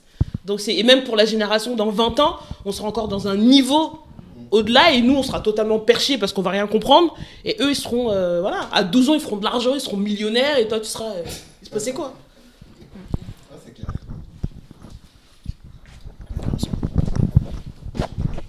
Merci de me refiler le micro comme ça. Et du coup, en fait, je voulais rebondir par rapport à ce sur les réseaux sociaux. Il y a un truc qui avait été abordé par Cynthia sur l'information. Mais est-ce que, par exemple, Twitter, Facebook, Instagram, c'est des vecteurs d'information ? Oui. Ouais. Est-ce que grâce à ça, en fait, vous pouvez vous substituer des BFM TV, CNews et les compenser les remplacer totalement par les réseaux sociaux ? Bah, déjà, moi, je pense que tout le monde devrait se substituer BFM TV et CNews, hein, donc pour leur propre santé mentale. Donc, il n'y a pas d'informations dessus. Maintenant, je réponds un peu comme ce qui avait été dit. Moi, je m'informe souvent sur Twitter. C'est là où je vais trouver la première information, parce que ça va très vite et c'est là où on lit le premier truc. Mais je prends le réflexe systématiquement, une fois que j'ai lu l'information, d'aller sur des médias plus traditionnels. C'est peut-être, je suis peut-être vieux jeu pour ça, mais je prends un exemple. Quand il y a eu le prof assassiné à Arras il y a quelque temps, je l'ai découvert par hasard. Je travaillais, j'ai pris mon téléphone sur Twitter et j'ai vu que c'était en top 8 Arras, prof décapité. Et je voulais pas savoir ce que disaient les gens de Twitter, c'est pas ce qui m'intéressait, donc je suis allé sur le Monde, sur des choses comme ça, pour dire bah tiens, je vais regarder, je vais lire ce qui se fait. Et souvent c'est ce réflexe que j'ai, moi je lis encore beaucoup de presse classique, hein, peut-être orientée, puisque j'évite de lire la presse de Bolloré et de tout ça, mais je préfère m'orienter, me lire dessus, mais l'avantage de Twitter, c'est que on a accès aux journalistes directement. Donc, qui sont eux-mêmes orientés, mais souvent l'information est beaucoup plus rapide là-dedans, et après on va aller la chercher ailleurs. Instagram, je suis pas moins expert sur Instagram, donc je sais pas si les gens arrivent à s'informer sur Instagram. Moi je suis trop vieux pour ça, je pense, parce qu'à part voir des photos, je vois pas grand-chose. Hein ? Ouais. Vous voulez pas le dire, ouais. Mais voilà, et TikTok, c'est encore pire. Moi, TikTok, je suis complètement perdu, hein, et d'ailleurs... C'est le néant, ce truc. Ah oui, mon TikTok, je ne sais pas. Bah, moi, j'ai découvert, il n'y a pas longtemps, on parlait des enfants, que ma fille qui a 5 ans, qui n'a pas TikTok, en tout cas, personne n'a TikTok à la maison, elle allait sur YouTube, sur la tablette à côté de moi, Et c'est ma sœur un jour qui m'a dit, mais tiens, c'est bizarre, elle connaît les trucs TikTok. Je me suis dit, c'est bizarre, j'ai pas TikTok, c'est pas à l'école qu'elle a vu quelqu'un avec TikTok. Et je me suis rendu compte que YouTube avait un truc qui s'appelait les shorts, voilà, et que c'est ça qui faisait TikTok. Donc, et elle connaissait tout le truc TikTok. Hein. Moi, je le savais pas, mais la petite regardait ça, elle connaissait les chansons à la mode, les trucs. Donc bon, j'ai supprimé YouTube. Et je me suis rendu compte qu'on ne peut pas supprimer YouTube sur un iPad, donc c'est bizarre, je sais pas pourquoi. Donc, sinon tu mets YouTube Kids. Bah c'est ce que j'ai fait, et j'ai mis un blocage à 1 minute sur YouTube, comme ça, quand elle y va au bout d'1 minute, il y a un blocage, mais les enfants à 5 ans savent déjà comment y aller, quoi aller chercher, et hier elle me montrait, on faisait un truc, je sais plus pourquoi, je cherchais, elle me parlait, il y avait un truc Disney sur M6, et... la famille Madrigal. Oui, en quelque sorte. Voilà, et elle voulait le regarder. Elle allait au lit, mais ce matin, elle m'a dit non, moi je sais comment faire pour le regarder sur YouTube. Et je lui dis bah vas-y, montre-moi, parce qu'elle sait pas écrire. Et elle me dit bah attends, elle appuie sur le bouton, elle parle. Donc elle lui dit mais la famille Madrigal, le truc parfait. Et le truc sort. Et je lui dis bah en fait, les enfants sont quand même à un niveau que nous on n'avait pas. On a l'impression de tout contrôler, mais elle savait très bien comment faire, où aller le chercher, comment parler à la télé. Donc voilà, je pense que c'est important, moi je trouve ça, pour terminer sur ça, très important de discuter avec les enfants. On ne peut pas être dans l'interdiction totale parce que je pense qu'ils sont beaucoup plus avancés que ce qu'on a pu l'être. Nous on était plus avancés que nos parents et eux je pense qu'ils vont l'être encore plus, surtout avec l'intelligence artificielle et tout ça. Donc je pense que c'est important de leur expliquer, quitte à se poser, regarder des vidéos et leur dire bah, ça c'est pas bien, moi c'est ce que je fais un peu. Hein. Souvent je lui interdis de regarder des vidéos que j'appelle moi pas intelligentes, que je trouve bêtes, histoire de lui dire bah tiens. Et souvent, elle a compris pour me dire bah tiens, ça c'est intelligent. Donc je ne peux pas l'empêcher de regarder un truc bête toute la journée, mais je veux éviter, je veux pas non plus qu'elle s'abrutisse pendant des heures, mais elle va zapper, elle va faire un truc intelligent, un truc bête. Voilà, mais je pense qu'il faut leur en parler, il faut les éduquer parce qu'on se rend même pas compte de tout ce qui va arriver là dans quelques je vais dire années, mais non, c'est déjà là. Moi qui travaille en plus sur tout ce qui est intelligence artificielle, on voit que ce qui va se faire demain. C'est complètement fou, on en parle même plus. Moi je trouve ce qui est dommage aussi, c'est qu'on perd moi je sais quand j'étais plus jeune, bon il y avait moins, donc j'avais pas tout ce qui est réseaux sociaux, à l'époque du Minitel, de l'ordinateur, enfin bref les trucs un peu, t'avais un ordi dans la famille, il était au salon, autant dire que t'y passes 5 minutes et tout, et c'est vrai que quand tu regardais la télé, alors déjà, la qualité des dessins animés ou même des documentaires ou même des... moi, je regardais beaucoup les C'est pas sorcier, les Jamy, les Jacqueline... Bref, je sais plus comment il s'appelle. Jamy. Non, Jamy. Jamy, c'est ça ? Et Michel. Oh, mais Jamy. Non Non, j'ai dit Jamy. Jamy, c'est le... C'était Jamy. Non, c'est pas sorcier et tout. Et moi, vous avez vu vos cerveaux là de... Vous avez vu ? Vous êtes restés trop longtemps à claquer les photos Instagram là de Junior. Voilà.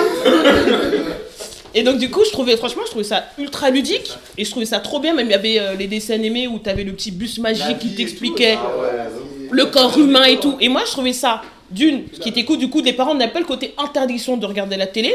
Ils connaissaient le programme. Donc c'est qu'à telle heure, il y avait tel truc. Donc tu regardais. Et après, la télé s'arrêtait parce que tu vois, mais je trouvais ça super bien que la télé t'offre un programme de qualité, instructif, avec le côté dessin animé, donc tu restais dans l'univers un peu enfantin, et pour revenir à ce qu'il disait, moi j'ai une nièce, 6 ans, son père avait les trucs tactiles là, pour bloquer le téléphone, elle m'a fait quoi un jour, je la regarde, son père était en train de dormir allongé, elle a pris le pouce de son père, elle l'a mis sur la tablette, elle s'est posée sur le canapé, elle a regardé son dessin animé.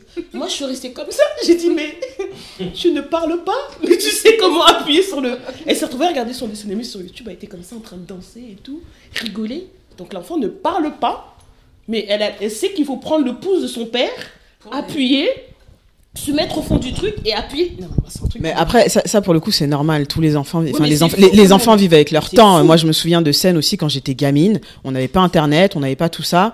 J'avais ma petite sœur de 3 ans, elle savait mettre les DVD dans la télé et me lancer son film. Mais... Tu vois, elle savait pas lire. Non, mais donc, moi, je trouve ça ouf. Moi, ça m'impressionne chaque fois à leur niveau de technologie. Oui, mais moi, je trouve ça impressionnant. La technologie, c'était les DVD. C'était les cassettes. Les cassettes. Les DVD, c'était les cassettes.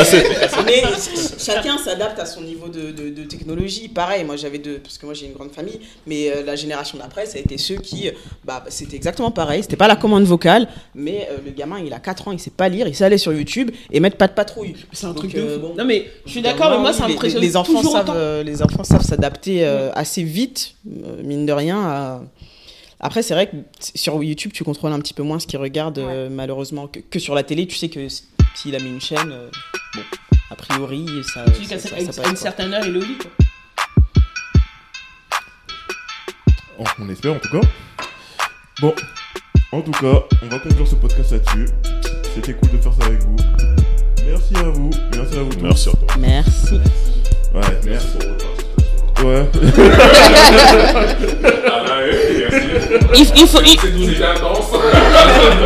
Il faut commencer à rémunérer les gens. Il faut commencer à payer les gens. Il y a les bitcoins qui arrivent. On est dans une société capitaliste là. Rémunérez vos chroniqueurs, s'il vous plaît. On va vous rémunérer en NFT, tout ça. Ah bon. Ne vous inquiétez pas, tout est prévu. Oh, j'ai rien. En tout cas, merci à vous. Bon podcast, bonne écoute. Salut à tous.